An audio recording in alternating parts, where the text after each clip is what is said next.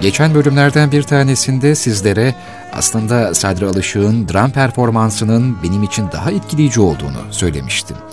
Mizahi yönü bakımından argoyu seviyeli bir şekilde kullanabilen çok nadir oyunculardandır Sadri Alışık ve filmlerinde hep kendi kendisine seslendirir. Sadri Alışık'ın 1967 yapımı Serseri isimli filminden dramatik bir sahne gelecek şimdi. Meyhanede arkadaşları Sadri Alışık'a arkadaşlarının cenazesine gelmediği için nazire yaparlar. Sadri Alışık'ın madem ki hepimiz günün birinde çekip gideceğiz, öyleyse bunca kahır, bunca matem niye diyerek başladığı bir repliği vardır. Annemin plaklarında, pikabımızın yanında duran film makaralarımızda bu repliğin tamamı var. O sahneyi bir hatırlayalım, ardından da Midihaşe'nin bir plağa dönsün ve sen kimseyi sevemezsin, sevmeyeceksin desin.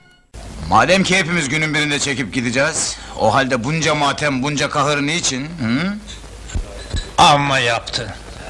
Sizinkisi matem değil zaten. Korku. Korku. Hayat demek, ölümü beklemek demektir. Az çok hepimiz denizi, yıldızları, ağaçları, işte falanları filanları göreceğiz. Birçok şeyin tadına bakacağız.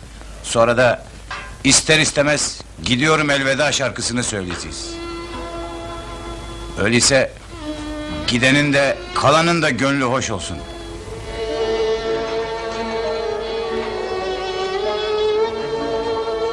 Annemin plakları.